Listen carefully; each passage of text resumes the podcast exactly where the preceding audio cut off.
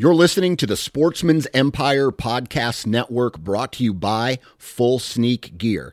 Check out their entire lineup at fullsneakgear.com. Also, be sure to check out our entire stable of podcasts at sportsmansempire.com. New from Moultrie Mobile, the Feed Hub offers first of its kind cellular connection and control for nearly any spin cast feeder on the market. When used with the Moultrie Mobile app, you can monitor feed and battery levels, run feeders on demand, receive alerts when feeders are clogged, and remotely adjust feeding times. The Feed Hub is ideal for anyone who maintains feeders. Remove the guesswork and save time by planning feeder maintenance before you drive to your hunting property. For more information, visit moultriemobile.com. Before history is written, it's played. Before it's frozen in time, it's fought one shift at a time. Before it's etched in silver, it's carved in ice. What happens next will last forever.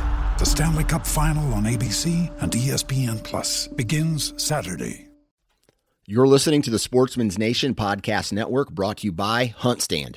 HuntStand is the number one hunting app in the country, and at only $29.99, HuntStand offers a ton of functionality for hunters all over the country. Whether you own your own property or strictly hunt public, you can choose from over a dozen base maps, view property ownership information, 3D mapping, local weather, log your sightings and harvest, as well as use their trail cam management software and print maps from your hunt areas. Download it today at the Apple App Store or Google Play. Hunt Stand. Upgrade your arsenal. Welcome to the Land and Legacy Podcast. We're your hosts, Adam Keith. and Matt Dye. This is your number one resource for all things land. If you're interested in conservation, habitat management, hunting strategy, and rural real estate, this is the podcast for you.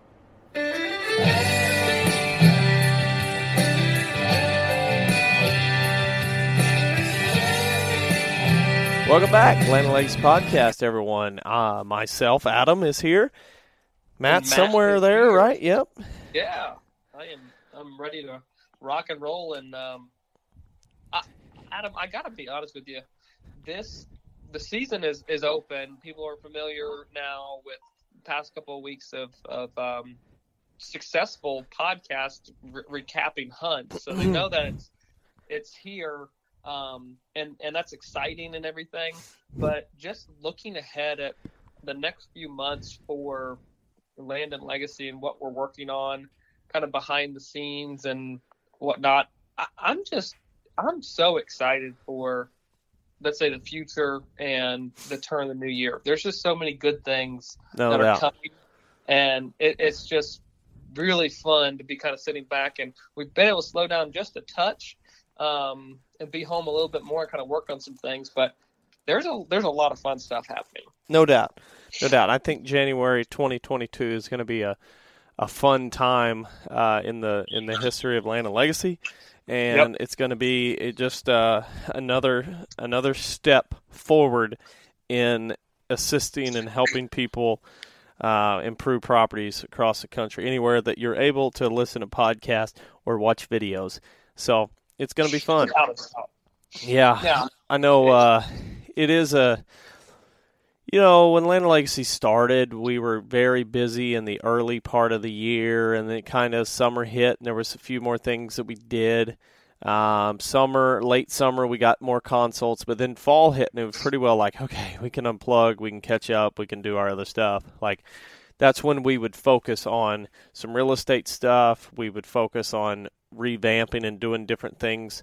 And now it's like that's kind of what we're we're hoping to do, for, especially for this January, is like okay, we want to button everything up. We want to even eh, we want to improve the overall experience or the overall deliverables to our clients, improve the product we give them. That's the bread the breadwinner of of our uh, of our businesses Yep. is the consulting side.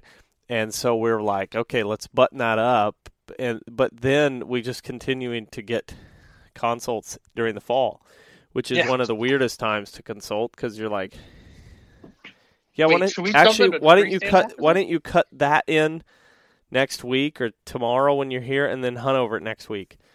Yeah, right. Yeah, It's, it's very hey, let's- strange.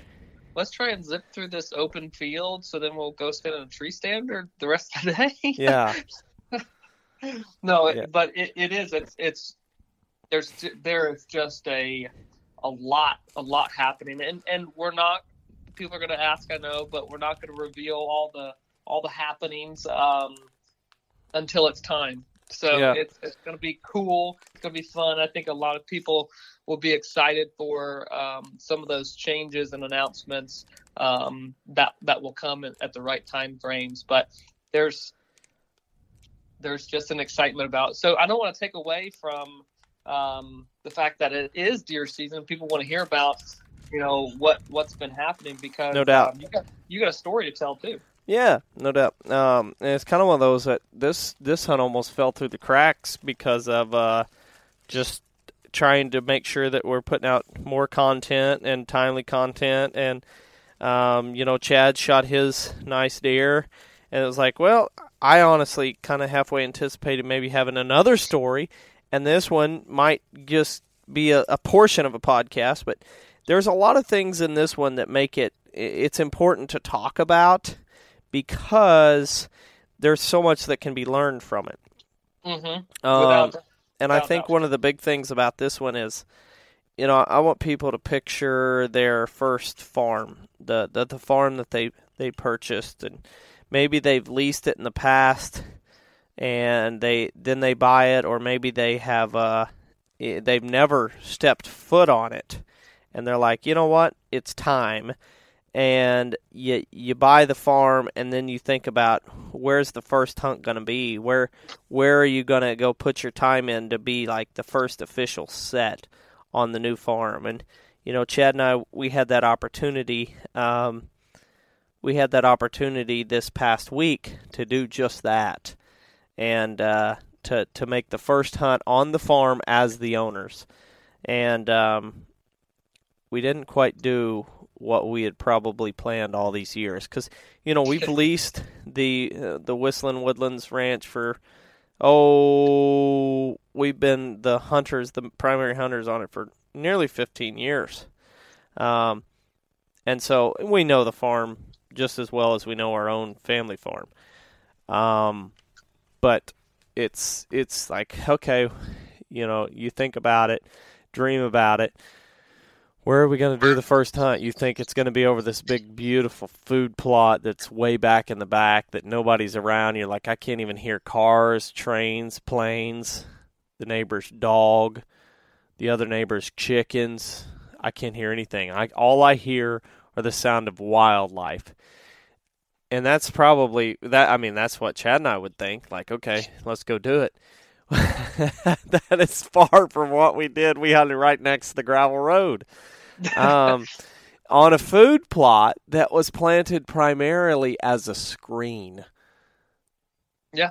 And that's one of the key points of this podcast is especially guys in the Midwest, in likely the, the southern part of the Midwest, because we seem to be a little worse off than the Midwest of, you know, Iowa.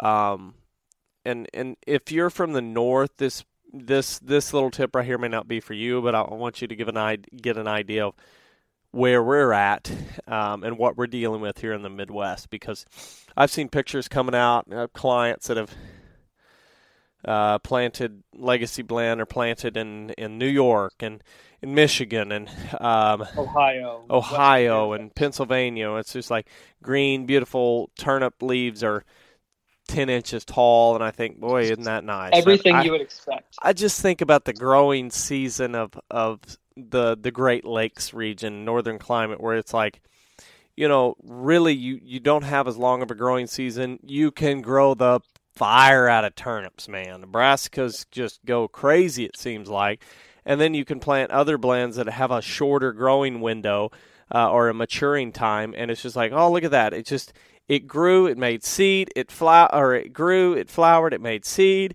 and then poop, I let I, I kill it, and then I plant brassicas, and now they're just big and beautiful. here in the Midwest, we've kind of shifted in the last five years. And by that I mean, I've said this before, but our dry period is now August, late August, September, October. That seems to be, it could be a little bit shorter, but the the worst part of the dry year is early to mid September, which is just like not only is it dry, but it's been very hot. So if you have little wheat stubble coming up, or um, I guess wheat stubble is not the right word, young, fresh wheat growth that's three inches tall, that heat is killing a lot of it because, especially if it's bare ground. Or Yeah, it it's just sitting there, just dormant almost, where it's like, oh, just get through this, just get through the heat, just get through the heat, and then it starts picking back up in latter part or early latter part of September, early part of October, and by that point, it's not got a long growing period before it gets hit with a frost and the and the growth slows down. Um, and that's kind of what we're dealing with right now. Is uh, a lot of our brassicas, our legacy blends, our bounty hunter are not growing incredibly fast because we haven't had good rains. If we've had rains, it's two inches in 30 minutes, and most of it runs off. Um, And so that's that's Very- it's very little made it very difficult. in. Yeah, I was just saying, very, very little. If we got rain, it didn't soak in. Yeah, And what little bit did, it got hot and dry and, and, and windy the next few days, and so the top layer uh, of soil dried out again pretty quickly. yeah. So it just was not a good scenario for planting, even if you're doing all the right steps too. Yeah, I, want to make that. we're using no-till drills. We've got thatch. We're not doing And- tillage. still difficult. Yeah, Still difficult to get anything established, growing. It's more like if if something did germinate, it's just still and stagnant and not growing. It's just like, please, I'm hanging on, please. Uh-huh. yeah, and so it's been tough. But one thing that keeps coming up, and it's came up the last couple of years, is the power of good perennial clover plots. Yep. Like the Revival blend that we helped develop with Stratton Seed Company. It's got chicory, alfalfa, and two types of clover. Um, that has been just amazing, especially if it's been in bottom ground where it's a little bit more loamy and not so much gravelly. Like I think of one food plot, Ruby Ridge. It actually got. It's been to this is year two. It got pretty roasted this this fall. Now it's starting to grow back up. I actually rode through it yesterday, and it's greening back up. Um, Mhm. But it's not that. You know, to me, I picture that September, early October clover being six inches tall, beautiful, deer pouring in it, and before they go and hit brassicas and um, are eating standing grain, and it's like, oh, that's beautiful, but they're not. It's not coming on. It's coming back as or withstanding the dryness like I wish it would, which isn't any surprise. Now the other thing is, so perennial clover, but summer blends. hmm And I think there is so much to be said about summer blends that contain certain species like we have in the heritage blend because soybeans, like, for example, um, there, th- and I think food plotting is one of those where when guys start asking food plot questions, it's almost like uncorking the cat the, the or un, uh, opening the can of worms because there's Yeah. so many variables that come into play. And even if you lay out all the variables do you have too many deer? How many acres do you have? What's the soil type? How are you doing soil tests? Um, what's it look like as far as uh, you know the surrounding area and then you once you pull in all of those variables and you could say okay that that that that that to answer them to find the perfect solution the weather still has to cooperate. So you're saying there's a lot of variables. there's too many variables to really like that's why you know food plots are are are amazing but sometimes if you're putting all your eggs in that basket there's going to be years where you're like this is awful hmm and Right. so one of the reasons, you know, looking back, there's so many other podcasts and one in particular devoted to this, but one of the big reasons why we developed the Heritage Blend was to increase diversity, but have the ability to plant. You know, one of the big benefits of this is having the ability to plant a small food plot or a food plot with high deer density to where you could have some vegetation that's providing a food source, but not just if you planted monoculture soybeans and deer ate all the beans, you would have bare ground because you'd have a little bit of thatch left over maybe, but it's going to be decomposing rather quickly. So you didn't want to have bare ground all summer long just turning that soil into concrete. Well, and let's not let's not forget the fact too that at this time, I just talked to a landowner in Maryland, and it's happening everywhere. Um, but but soybeans are turning.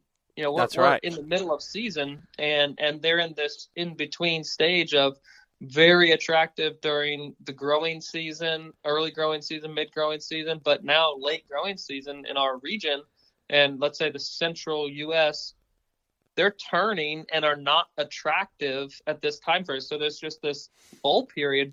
But comparing that to the legumes that are in a heritage blend, such as cowpeas, lab lab, um, those varieties are doing phenomenal right now. That's right. So I like drove not even, by. Not even close to turning a color. They they die with frost. Yeah. every year. They'll be beautiful green, and then frost hit them, and you're like, "Whoa, what happened to those? Did somebody spray herbicide here?" Yeah. Nope. God just put frost on the land. There you go.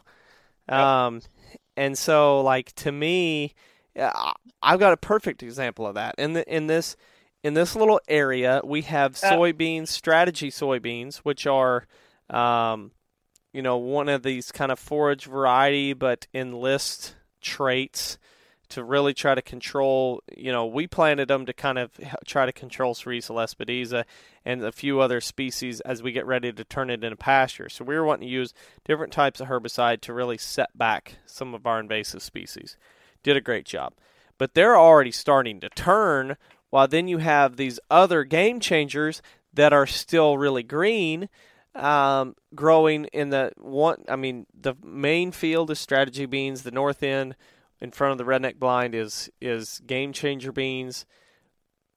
But they're not doing that they're you know they're hip high in places belly button high in other places and even a little bit taller but they're just uh, the, leaves have turned started turning on the strategy beans and then what leaves are really within reach on the game changers have been consumed. Mm-hmm. and so there's just a lot of stems sticking up then you hop across a creek and you have Heritage Blend, which looks like a jungle, like just a like they're filming Rambo movies. Um, but it, and I don't. This isn't an exaggeration though either. Like the the growth tendencies of the heritage at this specific time of the year, I would say like fully developed is is, is a good word to describe it. But it really does resemble a jungle. You're not just being dramatic or expressive. You don't that's like a, that's walking an accurate through way it. of describing it. Yeah, it's a it's a six foot tall jungle. Um, it's a spiny, yeah, yeah, similar to like kudzu in the south, from the standpoint of where the cowpeas and the lab lab just go crazy, and then you had the the structure of milo and sun hemp to climb up that it just climbs up and then falls over and climbs up and falls over and climbs up and falls over to where it's just vines on vines on vines and you think my goodness this is awful um, to walk through. But it's it's and it's almost like it might be too thick for the deer. Well then they find holes and they make trails and all of a sudden they can maneuver through it. Mm-hmm. and the thing about it is if you were to devote and you were to hear a pod one of our podcasts raving about how awesome Heritage Blend is. And you're like, you know what? I'm going to do it. I don't even need soybeans. I'm going to do it. You would have phenomenal forage throughout the summer as long as you didn't have extremely high deer numbers. Now it can take Right. grazing pressure or browsing pressure a lot more than monoculture soybeans, but still you can't have it completely ridiculous. Let's let's be realistic.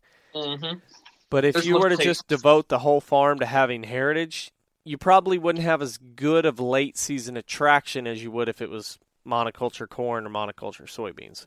But Sure. you would still have pretty good attraction. And right now, the heritage is more attractive than the soybeans. And that's where our hunt kind of came into play of going, well, where do we want to go? Chad's like, you know, that heritage right down there next to the gravel road that we we planted it to try to screen eyeballs from one of our main plots. And he goes, you know, there's a lot of deer traffic in there. And we got talking it's- and we're like, we need to shoot does and we need to shoot a lot of does and preferably in places that we're not trying to shoot bucks. So we start trying to pick odd areas of going, you know, tonight we're likely not going to see a good buck because I can't think of any good bucks that are on camera pretty consistently. And let's just focus on harvesting does. Where do we go? And the heritage plot came into play. Well, and and to to even set the stage a little bit more, give this idea of the attractiveness or power over beans right now. I know the cows have been grazing some of the beans, some of the bottoms Yeah. that you guys have, but what what is the acreage left? Would you estimate acreage left of beans in the bottom adjacent to this heritage plot? How, how many acres do you think? 10, Seven or eight? 10, 10? Okay. around 10. 10, 10 acres of beans that were planted, soybeans, right? And and the size of the field of heritage that is Less than a half an acre. Right. So that right there should should automatically tell people listening, okay, there's a 10 acre bean field adjacent to. The only thing that's separating this half acre field and this big bean field is a creek, and it's a dry creek. So it's not like it's impassable. they are choosing the half acre of forage from this diverse blend over 10 acres of a secure bottom field of soybeans. That's right. And it's pretty remarkable. Um, just how much the deer coming into that little, I don't know, less than a half acre field of heritage. and and acre field is the is the edge of, of the property along the gravel road. Now it's not like a gravel road gets that tr- like a ton of travel, but it is two yards from the gravel road. I mean, it's right there. It's right there. Yeah, there's you know the the gate actually the gate to enter into the property is right there at one end of it and then it kind of the the road kind of veers away and there's like a strip of trees and a creek. So only a portion of the field can be seen from the gravel road this time of year, but it is still um, it, it, does, it doesn't matter. right it's there still close. right there. especially when we felt like a lot of the deer could be coming from across the road. Sure. Yep. Yep. So I, I hope that kind of sets the stage, though, for people listening of, of the value that we're talking about. Again, it's not just, oh, try and pump up the heritage blend. It's like times of the year, like like right now, whether we're Yep. dry or not, this is going to occur, and it has occurred um, in years past too, where they've started pounding the heritage blend at this time of the year. So it's a great, great option. It's it's a perfect summer annual, but it's not just summertime attraction and this, and I'm air quoting, soil builder type deal. It's it's a great hunting food plot during early season. So Mhm. I'll let you kind of take over the the, the hunt because um, wh- I guess why why were you guys focusing on does? Now you said you didn't really have a buck to pattern, but beyond that, Yeah. Yeah. Um, when you pull up like and you pull up past podcast, you know there's one called Year of Sacrifice, and in that podcast we talk about how this is a year that we're trying to sacrifice the low pressure, harvest big bucks. Like this is a year that we're saying we need to really get the doe population under control. We're going to log. We got a lot of things going on. We're sacrificing that year. And you know, for us is like we have to shoot some deer this year, or the population is going to get out of hand quickly. And so that's why we're like, let's find areas, and I, and I encourage this with every person that listens and every person we work with. Try to find areas to harvest does that aren't really in the heart of the property. They're not in right next to the bedding cuts. They're not right on every good food plot you have. K- kill some does in areas that you typically wouldn't hunt by providing an attraction that may just pull uh, one doe group there. It may just pull a doe there before dark. And you can pick deer off in these odd areas to avoid pressuring some of your better areas. Yeah. So the day that this this uh, on this day, this particular hunt, conditions weren't really great. They were pretty good, but they weren't like two days previously, and or two days prior. And so it was like, well, where are we going to go? Let's think about this. Okay, the winds southwest. Let's uh, think about places that maybe we can get close to, to where it's not. Oh, we're, we're also going to be running late because we're messing with cows. So somewhere close that we can get to quickly. But we need to shoot does. We're shooting does. We're hunting does. We're hunting does. We're hunting does. It's like let's hunt that place. And so our first hunt on the farm that we officially own was so close to the gravel road when our neighbor drove back to go to her house, we saw her clear as day. and Right kind of sit there like, Way to break the ice. should we wave or not wave kind of deal. Like, is this unfriendly to wave from the stand or Yeah. what? and we weren't that close. I say that a little bit yeah. uh, jokingly. Um, as she drove by, I was like, okay, whatever. And we're set up on a her- on this heritage blend, which is about six foot, seven foot, eight foot tall, depending on the area and the density of the sun hemp and the binding of the cowpeas and lab lab. And we sat there, I don't know, a little while, and all of a sudden, I'm kind of dozing, looking out. Um, looking out in the beans because that's kind of how my saddle was set up. And Chad's kind of looking over the heritage better, and I'm looking to my left. He's looking out in the heritage, and I say, I look at him because we're kind of looking at each other around the sycamore tree we're in.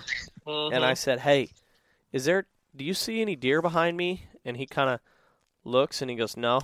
And I went, Okay. Sounds like there's a deer back there. Whatever. And, uh, I sat there and I finally was like, okay, there's something back here behind me. And I turn and 35 yards, there's there's two deer, two antlerless deer. I'm like, where did they come from? And then I get to watching them and I'm like, oh, no wonder they snuck up on us. They were just like bird dogging through the heritage. They would duck their head down, crawl Mm. like like hunker in and walk under these big mounds where it was just lots of vines from the Yeah. cowpeas and lab lab and just pop back up and start eating some more and then kind of like legit like lowering the shoulder to go through this stuff. And it was like, like tunneling. oh my goodness, like what in the world? And we just kept sitting there watching them, and all of a sudden, Chad looks out to the right or to our left, and uh, he says, "Hey, I think there's another one up there." And you could just see sun hemp, which is blooming right now. If you've never seen sun hemp blooms, they're they're pretty awesome. These yellow blooms on like seven foot tall sun hemp shaking, just like flagging, like like catfish on the limb line shaking, and we're like, there's got to be a deer there because. But I don't want to be tricked because earlier in the hunt there was an armadillo that did the same thing. So like right. I don't know. Something's up there though, and it's just like shaking. And uh, I, f- I felt like that old Troy Landry, Troy Schwegel, Troy Schwegel.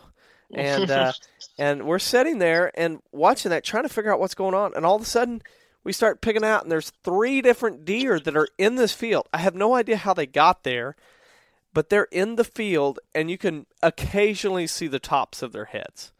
Right. And uh, we sat there and we're like, "Oh my goodness! Like this is insane! How many? Well, it- how you can't see these deer?"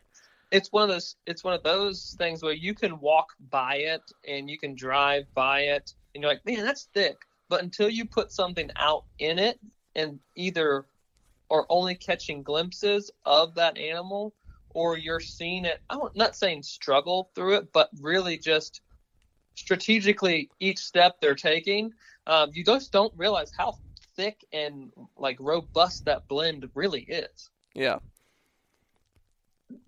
Pretty incredible. And so we sat there just waiting for something to come into range. And at this point, we've seen five deer on this field.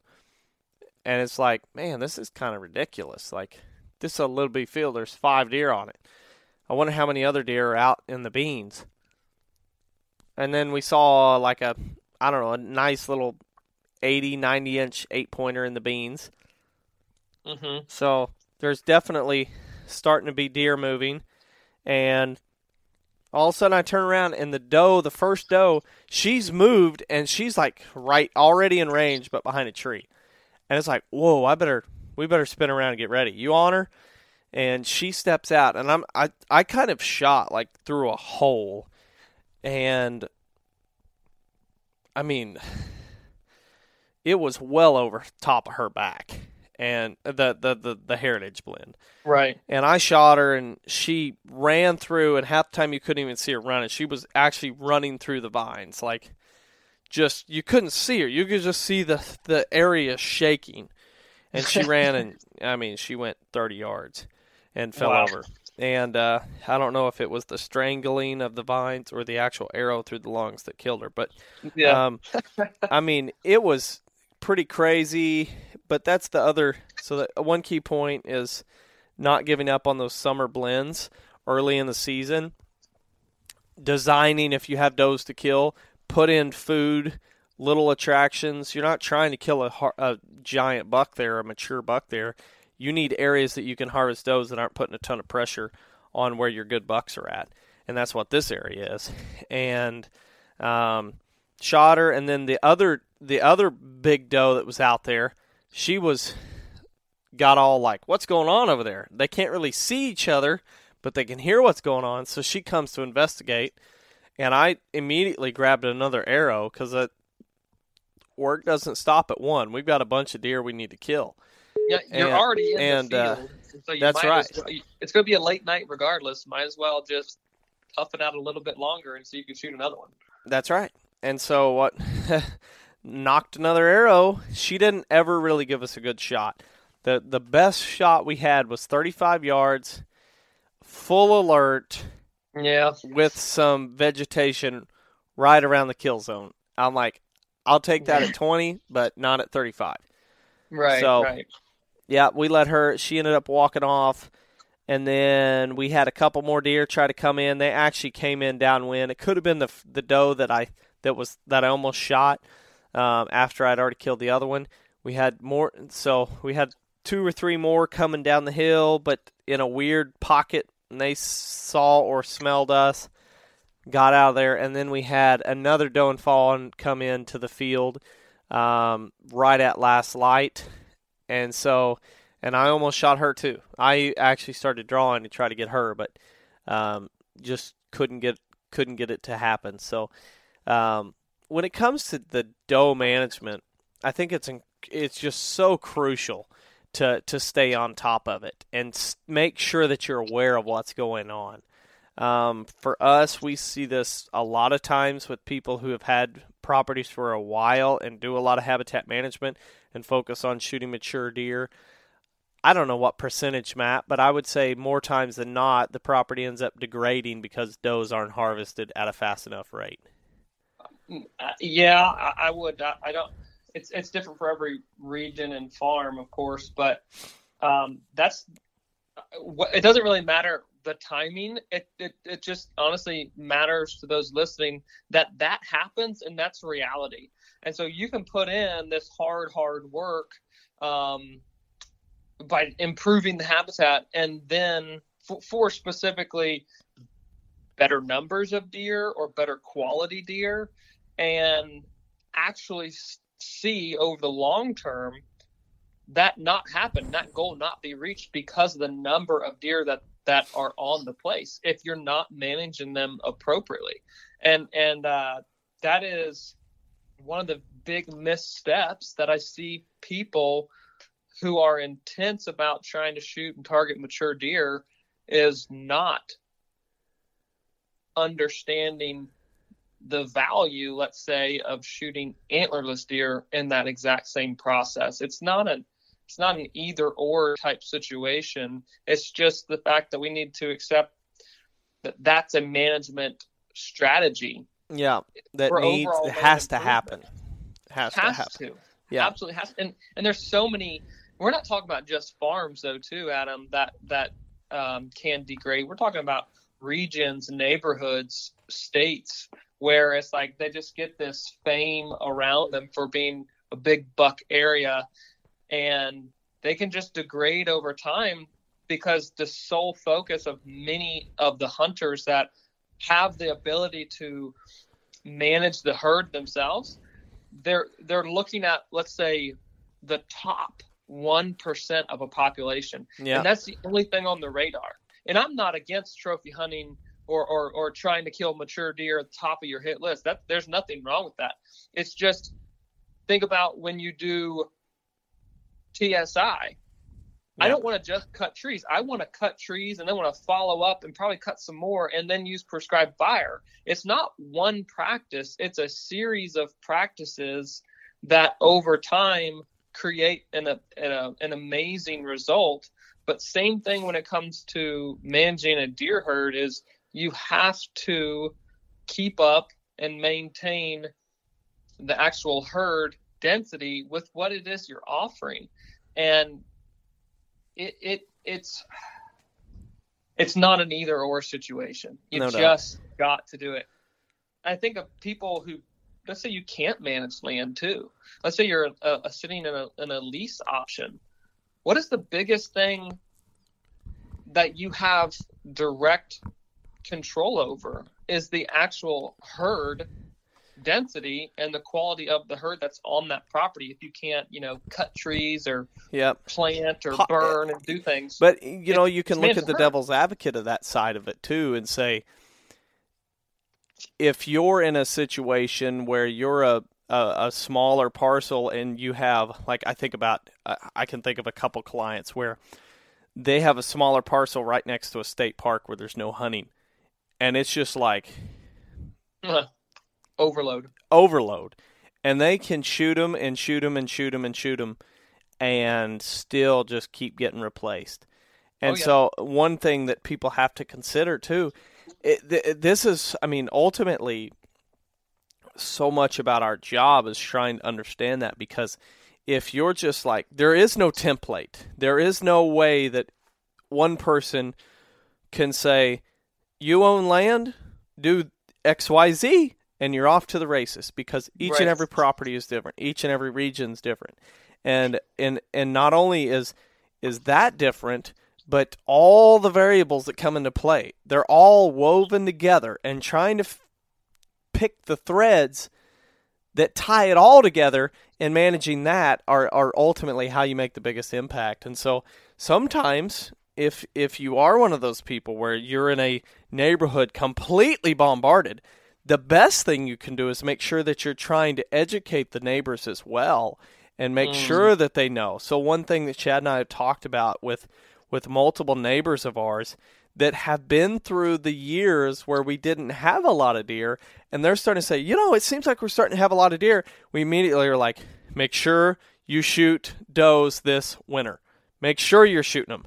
because this is right at the, the the this is right at the summit of the mountain where we can either dive bomb off the other side and let the population get out of control or we can stay right here and make sure that we, we we're staying on top and and that's where it's really crucial that you can kind of understand not only your property but big picture what's going on in the whole neighborhood absolutely and, that, and that's a great way to introduce yourself and, and, and kind of break the ice with neighbors. Eh, it, talk about um, you know population dynamics. Here's what I'm seeing. You don't have to reveal any buck photos, but talk about the the the number of, of does that you're seeing. Just trying to get on board with that open line of communication with with neighbors. But it's essential. I mean, it's it's you just you have to partake in that, and you cannot rely on just trying to, um, air quoting, manage a farm by by only trying to harvest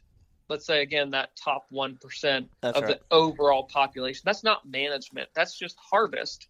And again that's your if that's what you want to do great. But if you're trying to improve things then you have to look at the, the overall harvest. And the i guess another quick thought on that is when you're when you're looking at you know stressors and competition and things that impact food availability from the deer that you're wanting to carry over into future generations and and to move them up onto older age classes a deer or a doe an antlerless doe poses let's say the most competition for those future deer that you want in the deer herd. Because they're eating the exact same food that all those other deer that you want on your property down the road are eating Yeah. so if you want to make that biggest impact, well, reduce the number of mouths that are consuming that limited amount of, of food. Whether you have a lot of food or not, it's still a, a set amount of food available on the property. And so let's allocate those resources, those food resources that are limited to some degree during during stressful periods to the deer that you know have a future on the place. Yeah. And if not, target those does whatever the number may be for your for your site that's appropriate and and remove them because again those ones are the are those deer pose the greatest competition risk for the future of the farm That's right. and so people don't think of like a deer as like a competitor um but but really when we think about it as over the course of years and seasons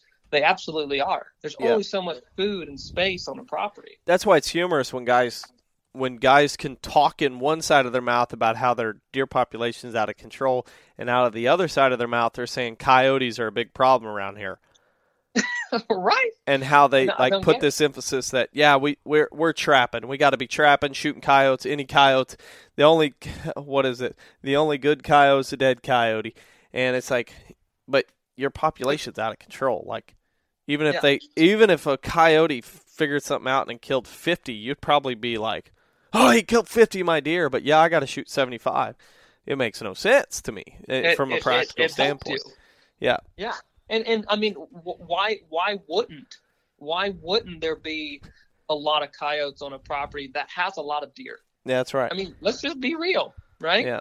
So so let's just find the balance between it all and realize that herd management is is important just like habitat management is and you guys are on the on the the up and up and obviously trying to get ahead and stay Yeah. ahead of the curve that you know is going to happen. But there's so many improvements, so many changes happening on the property that you know if you don't get ahead of it now, it's only going to be harder and more delayed down the road. So make your make your judgment call of how many you, your target number of deer that you're trying to hit at the at the uh, or throughout the season, and and if you need to readjust too, I think because of the amount of food that that you guys can and do offer throughout the property, whether it be in the form of supplement supplemental food or just the amount of woody browse, there always seems to be an increase post rut when it does get cold the amount of deer that the property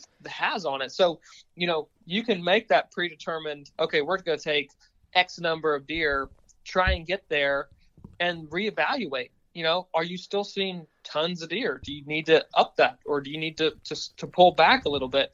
But until you hit that point, hammer down. I think Yep. you, I think you said pre-show, foot on the gas, and that's why you you had a great hunt.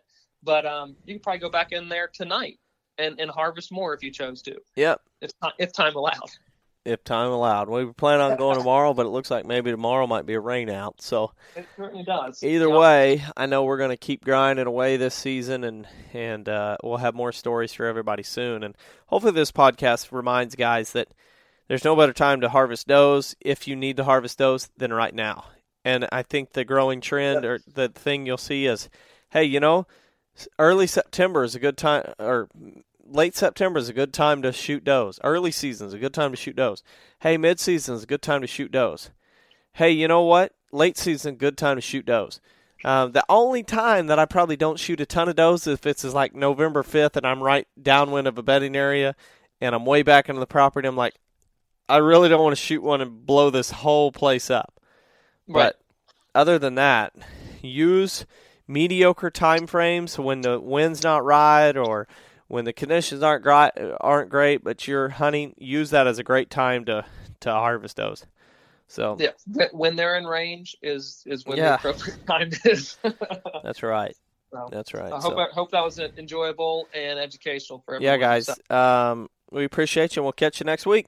Yep.